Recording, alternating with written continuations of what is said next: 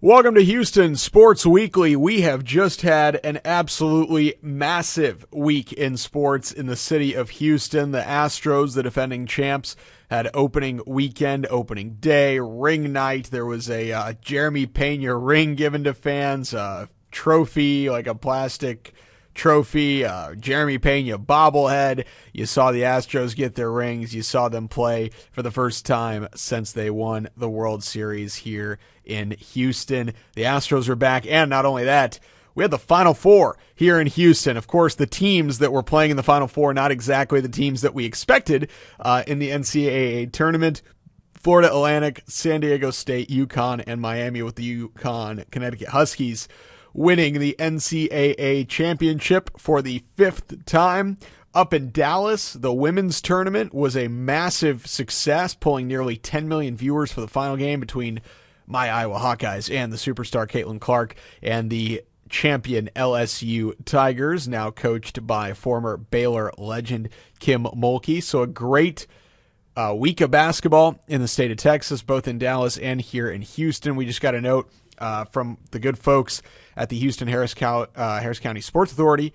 They pulled $271 million of economic impact here in Houston for the Final Four, so everything widely a success. I was there both nights, Saturday and Monday, thought everything uh, was terrific from the food to the seating to the uh, to the atmosphere of the fans uh, and what the fans were able to enjoy in terms of fan fest. If you're coming in from San Diego for the final, or Connecticut, or Miami, or Boca Raton, so uh, everything went great for the Final Four, and, and, just another reason why the city of Houston shows how well we do in hosting big events like Super Bowls, like Final Fours, and next year the College Football Playoff National Championship. But let's get back to the Astros because this is a big week for the defending champs. They got their rings and they're getting ready for the season ahead, and there's going to be a couple months without Jose Altuve. Altuve, of course, got hit in the hand, broke his thumb uh, during the World Baseball Classic, has already had surgery, and a mix of Mauricio Dubon and David Hensley will be mostly filling in at second base. The Astros are also missing Michael Brantley, who took some time away for personal reasons during spring training and also is still recovering from shoulder surgery, which caused him to miss the back half of the season last year and miss the playoff run. The Astros re signed him this year as a potential a fit in left field uh, fit at DH will kind of 50 50 to some degree, supposed to mix in with Yordan Alvarez, who has that lingering hand issue, although you wouldn't really know it based on his production early in the season. And the Astros have gotten really good production from Alvarez, from Kyle Tucker, who is playing like a potential MVP candidate. And I think many of us who watch Tucker pretty regularly know that this guy is a potential MVP candidate. He's a 30 home run threat, he's a 30 stolen base threat. I think without the shift, this is a guy whose batting average is going to climb very high. And his big thing in his career has been starting slow and now he's starting hot. So if uh, we get this Kyle Tucker all year, he is a legitimate MVP candidate among a guy like Yordan Alvarez, Aaron Judge, Shohei Ohtani, uh, Vladimir Guerrero Jr., Mike Trout, uh, Julio Rodriguez, guys like that, Jose Ramirez. So uh, the American League has a ton, ton of good players. Kyle Tucker is making his argument that he should be near the top. Also, center field, that battle has been fun. That battle's been interesting.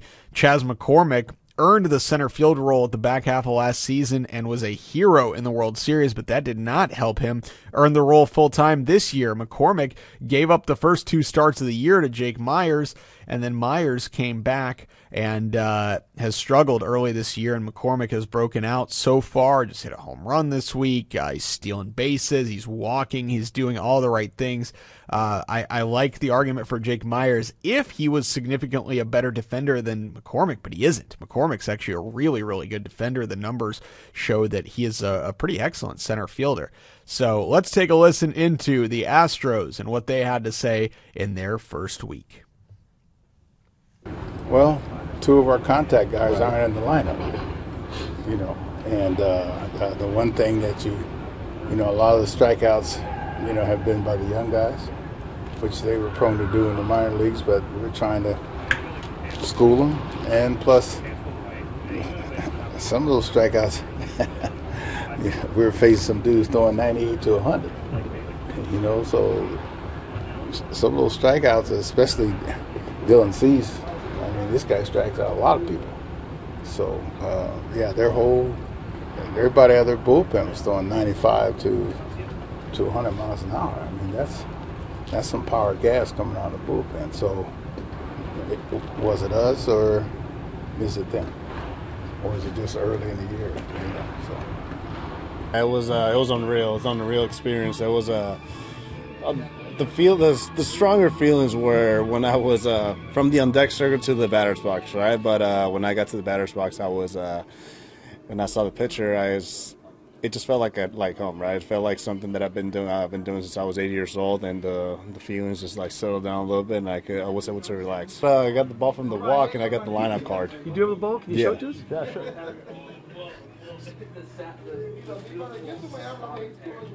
The, this is the first walk. Good. What are you gonna do with it? Put it somewhere special. Put it in my uh, save it from my house and uh, put it in a little. Uh, how do you call those? Uh, where you uh, put balls? Uh, like a case. Like a case, yeah, a little case, Yeah, a little right. special case. I have my first uh, first professional hit. I have my first uh, winter ball hit, and uh, those are those are the only two. Now uh, I get to keep this, and hopefully first MLB hit soon, As soon as possible. as soon as possible for sure. It was awesome. Um, super happy for Kim, for LSU. Um, they made so many of us so proud, and um, pretty pretty inspiring what she's done in her career. Um, won a national championship as a player. Um, won four national championships as a coach. Won a gold medal, and she's the first coach in women's basketball history to win one at two different universities, and she did it in her first two years of the program. It's it's incredible. They returned one player from last year, and um, I mean that player was really good, Lexus Morris. So um, I'm excited for their future for the for the team. It definitely um, the whole NCAA women's basketball tournament was so much fun to watch. Um, between LSU, South Carolina, Caitlin Clark was incredible. Um, so it was fun. It was a fun uh, tournament all around, especially um, especially this year. I sent him a text last night. I was almost was shedding a tear when she was when she was crying. I was so happy for them, and um, can't wait to celebrate. Hopefully, have her out here at Minute Maid Park. Uh, hopefully, if we play the Cardinals at home, Kramer will be up and she'll come to the game. All right, here at Minute Maid Park uh, with AJ Hinch, the Detroit Tigers in town to take on the Astros. First off, great to see you. Yeah, great to see you And too. uh, man, uh, is it still, uh, even though it's been a few years, still a unique feeling when you come back to H Town and Minute Maid Park, walk in this place? For sure, because I, I still live here in the winter. Um, my youngest daughter's still in high school, and so we call this home. And so I, it's the people that really make it uh, a warm welcome every time I come home. Every time I get to come in this ballpark, it's it's people that work here, it's the people around the park, it's you, it's everybody that comes around to uh, to say hello, makes the memories come back again. This is a fond place in my uh, in my past, and also a place that's tough to come play as a visitor, as we found out the last couple of years. What, uh, and and I was going to ask you, even though it is the past, will this be even 20 years from now, 30 years from now, you'll always have that memory of what y'all are able to get done here in Houston? Yeah, for sure, and, and also just so many the, the relationships that are built. Um, They don't go away just because you change uniforms or you change jobs or um, things happen over time. So you know, you take all the good that you can out of it. Um, soak it up as much as you can. There's going to be a lot to celebrate over this era of Astros baseball. We we're tasked now to try to beat them. Yeah. Um, they're a tough team. They're reigning champs. You got to come in and play well in this ballpark uh, to beat this group. But you know, I think when when all is said and done, and I look back on my career, uh, I'm going to be very fortunate that Houston was a part of it. There's still a few pieces on this team from when you were here, and you, you saw what they were able to accomplish and from afar. And uh, what do you think it was like watching them do it again? That you were able to accomplish the same thing. Yeah, well, I was a fan. I mean, obviously, watching the games and how exciting it was the last couple of years, and um, you know, you pull for your guys. I mean, once you're in the trenches with guys, and when you have Breggy and you have Altuve, and when Carlos was here, Yordan has broken in as a rookie. You see what Lance has gone through as a player. So I, um, so many relationships, like I said, that are built. So when you're on the outside looking in, you pull for your guys and you want them to do well. And Yeah. the other part that I think a lot of people don't realize is we go right to player coach relationships, but uh, clubhouse staff, security, uh, people in the front office that um, you know that, that that really send the message that you're trying to deliver as a manager. All of us that are in these jobs appreciate the work behind the scenes that's done to make uh, to make it memorable for the fans. All right, so you guys are here for three. You're here to win baseball games. Uh, what are the keys in this series when you look at how you guys are playing and, and kind of what they're going to be thrown at? Yeah, you got to punch first against this team. They're really good at playing ahead. They're a momentum team. Uh, they can do a ton of damage very, very quickly. So if you can get ahead of them, um, it makes them chase you a little bit. They are a team that pitches well when they when they have the lead. Um, 27 outs seems like forever how, to get them against a team like this, especially when their offense is clicking. So um, we'll see how the lineups go the next three days. I know it's early in the season; guys are getting rest days. If Dusty wants to rest Yordan or Tuck or, or, or Bregman any of these next three days, I'll sign off on it too. How different, and you you had a chance to manage him. Uh, Jose's out, Altuve's out for a couple of months. How um, different of a club is this with him not in the picture? Uh, yeah, for, for he's an energy provider, and, and he always has been, and um, and not just for the players. I mean, the fans really respond when he comes up to bat, and um, the type of success that he's had. If you can um, avoid, you know, him being in a big moment as an opponent, that's better. I hate that he's out. I, I you know, it made me sick to my stomach when I was watching the game when he got hit. Uh, but he's a catalyst. Now they they they're pretty deep here, so they've got a lot of good players that can can can you know take the at bats while he's down. But um, you know, I've always said everything that's right about baseball is out Jose Altuve. He's a, he's a terrific person. He's a an unbelievable unbelievable tone setter for an unbelievable team. WBC, are you on board? You, uh, you, you support that? Is it kind of nerve wracking too, knowing it's so close to the season and it's happened to the Astros? There's been some other injuries. No, we need we need to, to market our sport. We need our players to play. We we need them all to return to their camp safely. And it didn't happen for a lot of reasons. But we had guys injured in our camp that didn't play in the WBC. So.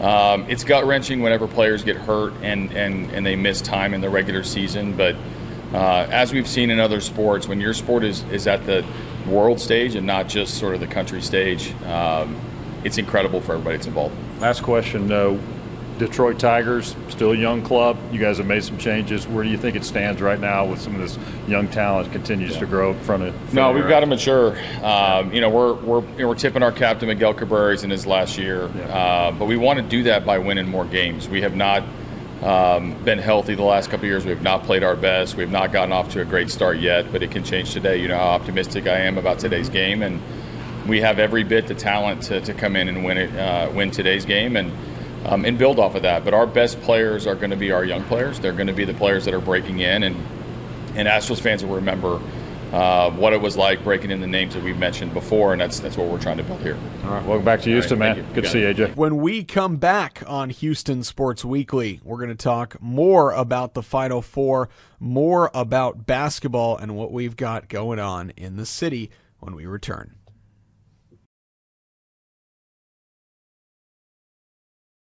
Welcome back to Houston Sports Weekly, the KPRC2 Plus Sports Podcast. Good to talk a little bit about the Astros and hear from those guys as they are getting ready to defend their championship, trying to become the first team since the 98, 99, and 2000 Yankees to win back to back World Series. Of course, the Yankees did it four out of five seasons, only losing in 97 uh, in the playoffs. The Cleveland Indians went to the World Series that year against the Florida Marlins, who'd only been in existence for like five years, and they won a World Series.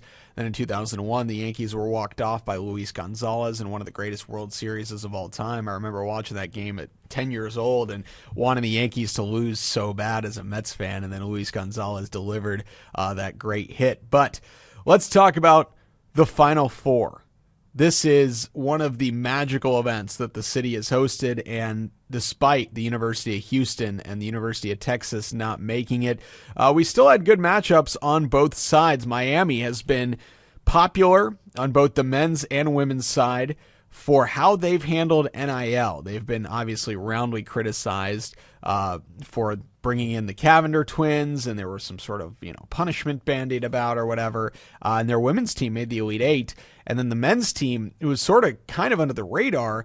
They've been really good lately uh, with Coach Jim Larranaga, and they've been under the radar in terms of that NIL stuff because the Cavinder twins are the ones that are getting all the attention, which great for women's basketball. I mean, you have a handful of players now on the women's side that are killing it when it comes to NIL, when it comes to these endorsement deals, like the Cavinder twins, like Caitlin Clark, like the champion LSU, like the uh, previous champion South Carolina, Paige Bueckers, when she comes back from her injury. There are a number of women's players who are making an impact, and there are people, a lot of it is social media marketing, um, that are you know, kind of taking advantage of that big number of fans that follow these ladies on social media. And then that number translated really well on television. And you saw, uh, you know, nearly 10 million people watching the uh, NCAA women's final. But on the men's side, the Miami Hurricanes, Elite Eight last year, uh, magical run to the Final Four this year, less magical for uh, University of Houston fans who saw Miami take them down. The Miami Hurricanes were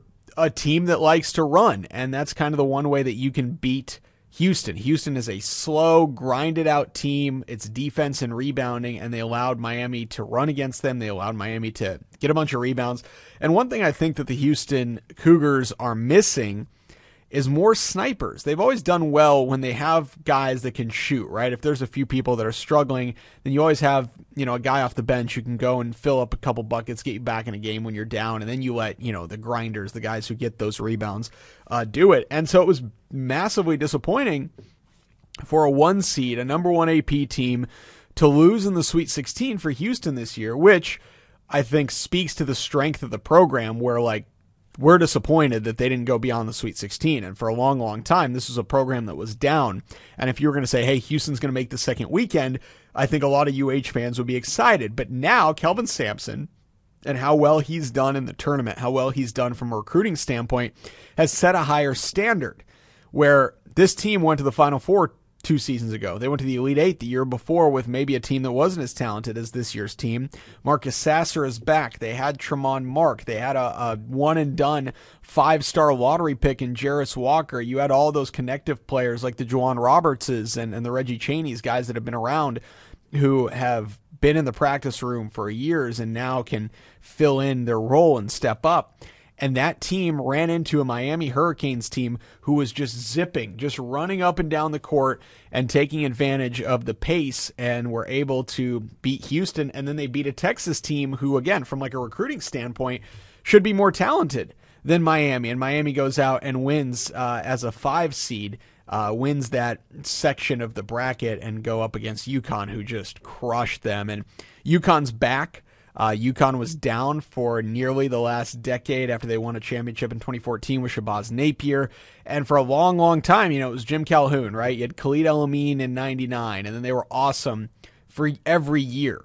2004, Emeka Okafor from Bellaire High School uh, helped them win the second title. And they had, you know, the Rip Hamiltons, the Ben Gordons, all these guys, the Josh Boones, Marcus Williams, uh, Stanley Robinson. Like every year, Connecticut's a legit threat to make it to a Final Four.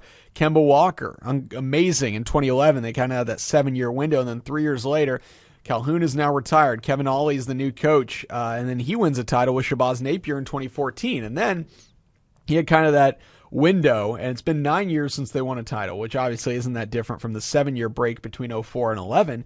But UConn, you know, five year window, seven year window, three year window, and then this nine year window in between, Dan Hurley has really turned that program around from being just sort of, you know, like a and also ran a decent program that is underachieving and now UConn is back fully on top and you got to think that when you're coming off a championship your recruiting is going to get better. I mean they have been historically good. They've been historically strong in recruiting the Northeast and getting these guys um, from you know New York, Pennsylvania, the powerhouse uh, Maryland, Baltimore, these type of areas that have a lot of good talent uh, for college basketball players. Uh, they've got the African players. They've got guys that come from overseas that mix in. And uh, UConn feels like they're back with this national title. On the other side, really impressive job by San Diego State to go through and uh, make it to the NCAA final. You know, them winning would have been, and I know that they were a five seed and not, you know, the lowest seed to win, which was Villanova in, I want to say 85, uh, were an eight seed. But Villanova is kind of one of these, you know, kind of blue blood schools, right? Like there are big time name schools, the Michigan States, the North Carolinas, who will have a down year and be an eight seed or a nine seed or whatever, and then they can make a run because that team has talent anyway. They were just underachieving during the regular season. I think Villanova counts as a big name school. San Diego State's not, right? Like San Diego State has had some success in basketball, much of it because of Steve Fisher coming from Michigan and uh, turning their program around. And now Brian Dutcher is the coach, and Dutcher is a um, a former, a longtime assistant of Steve Fisher, and they have uh, you know just really been impressive lately.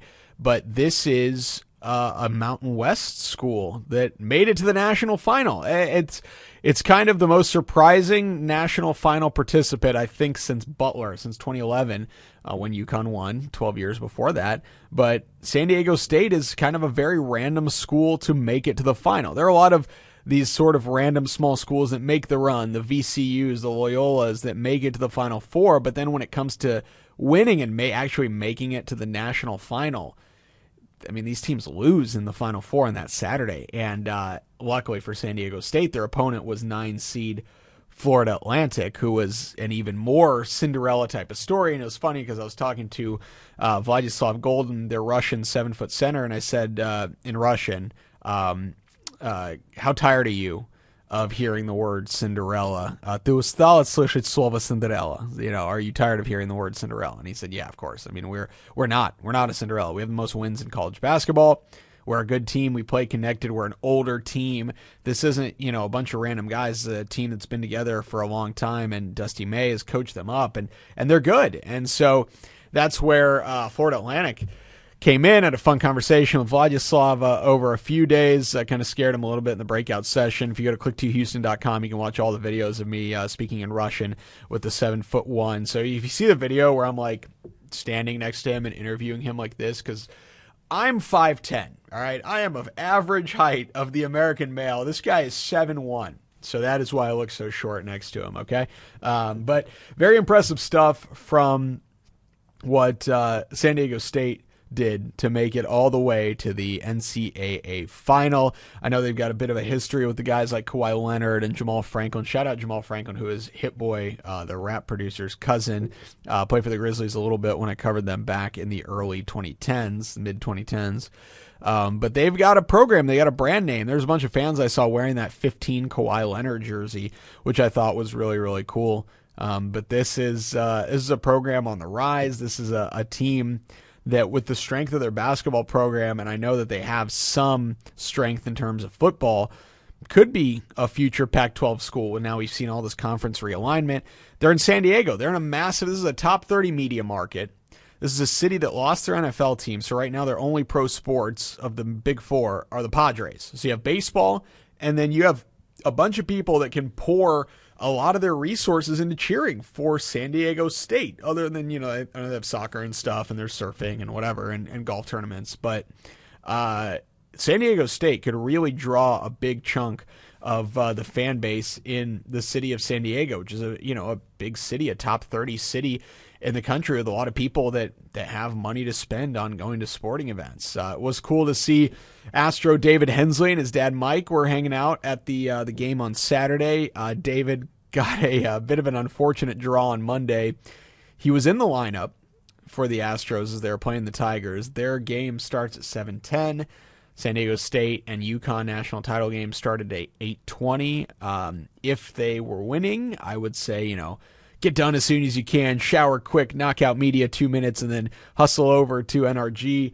Not in the cards as uh, UConn kind of had the lead and had a, a, pretty significant advantage for a lot of that game, so David wasn't able to make it over. But overall, uh, as we mentioned in the first segment of this podcast, $271 million for the city uh, in terms of economic impact just a tremendous job by all the people from the Houston Harris County Sports Authority who who came together put the Final Four together, put FanFest together, got Megan Thee Stallion to come uh, to have a concert on Friday night at uh, at the FanFest on Discovery Green.